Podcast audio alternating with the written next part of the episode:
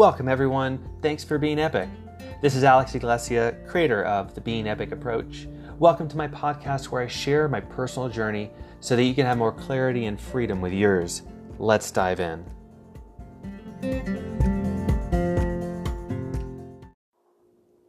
One evening in October 2015, I was at an event. I was helping the event. This was my last event before moving from California to Hawaii. And that night I had a dream. In the dream, there was a story about the three little pigs going to yoga.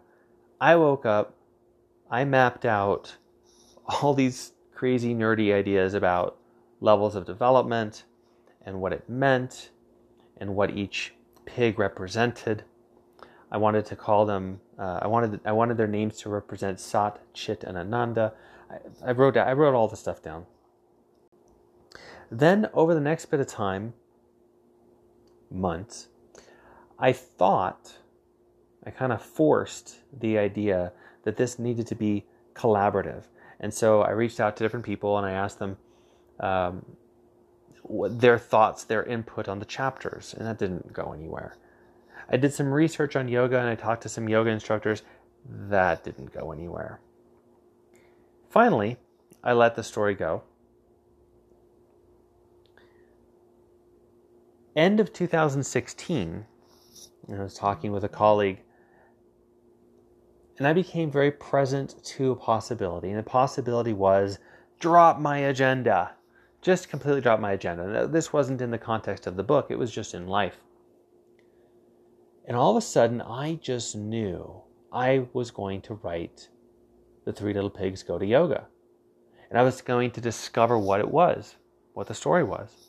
And I was going to do it in 10 days, and it was going to be published by me, self published, by January 1st, 2017.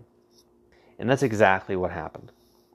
I ran a nice event. I invited people to join with me collaboratively. They all worked on their projects. I worked on my project. I published The Three Little Pigs Go to Yoga, and I discovered something.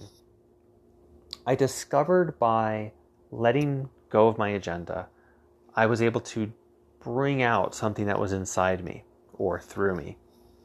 And I was able to do that and discover what the story was. I didn't know. And if you're a writer or if you've listened to authors speak, this is kind of a common idea that people many times write to find out what they know or they write in collaboration with the muse. And so I wrote The Three Little Pigs Go to Yoga.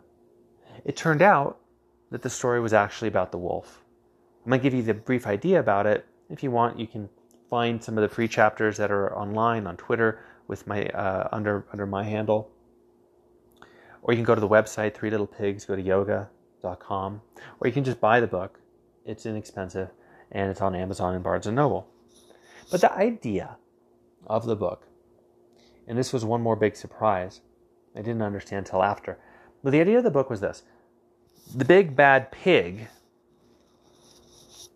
the big bad pig was who started off the story. He was, I mean, you and I would know him as a wolf, but he didn't know it because nobody knew what a wolf was.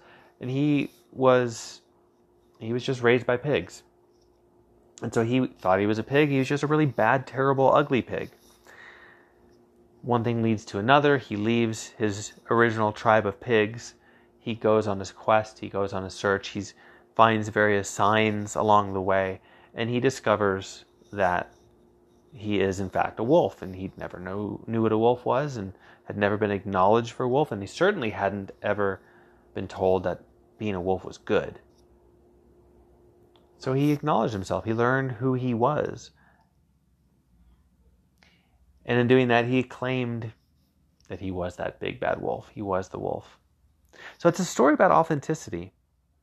Now, the one last surprise about all this was after it was done, then I'm reading this, and I realized the message, the theme, the, the big idea of the book was already something I knew was the big idea in my life. And so the book, the story, really was a metaphor, an expression, a myth, reflecting my own inner process, feeling like nobody knows who I am, what I am, how to acknowledge me, and I don't even know how to acknowledge me. And they go on this quest of self discovery, and that yoga plays this part of self awareness and consuming, in a sense, or digesting the lessons of your mentors. Ultimately, discovering that who you are, your your essential nature, is good and acceptable.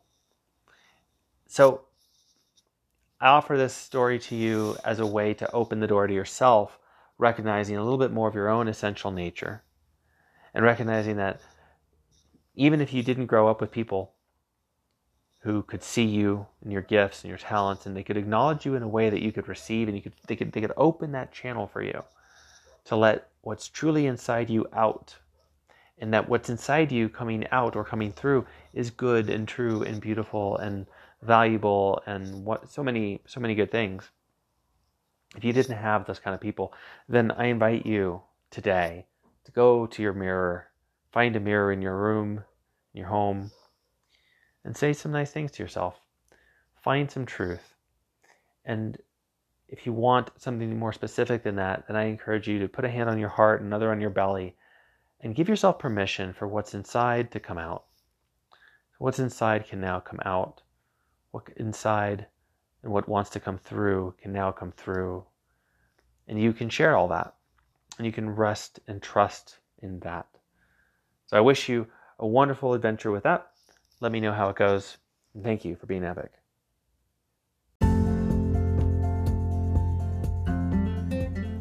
Thanks again for being here. If you want to show support for this podcast, leave an epic review on Apple Podcasts or your favorite place to listen. It's the number one way to make sure that what inspired you today can inspire more people. Thanks in advance, and I'll see you in the next episode.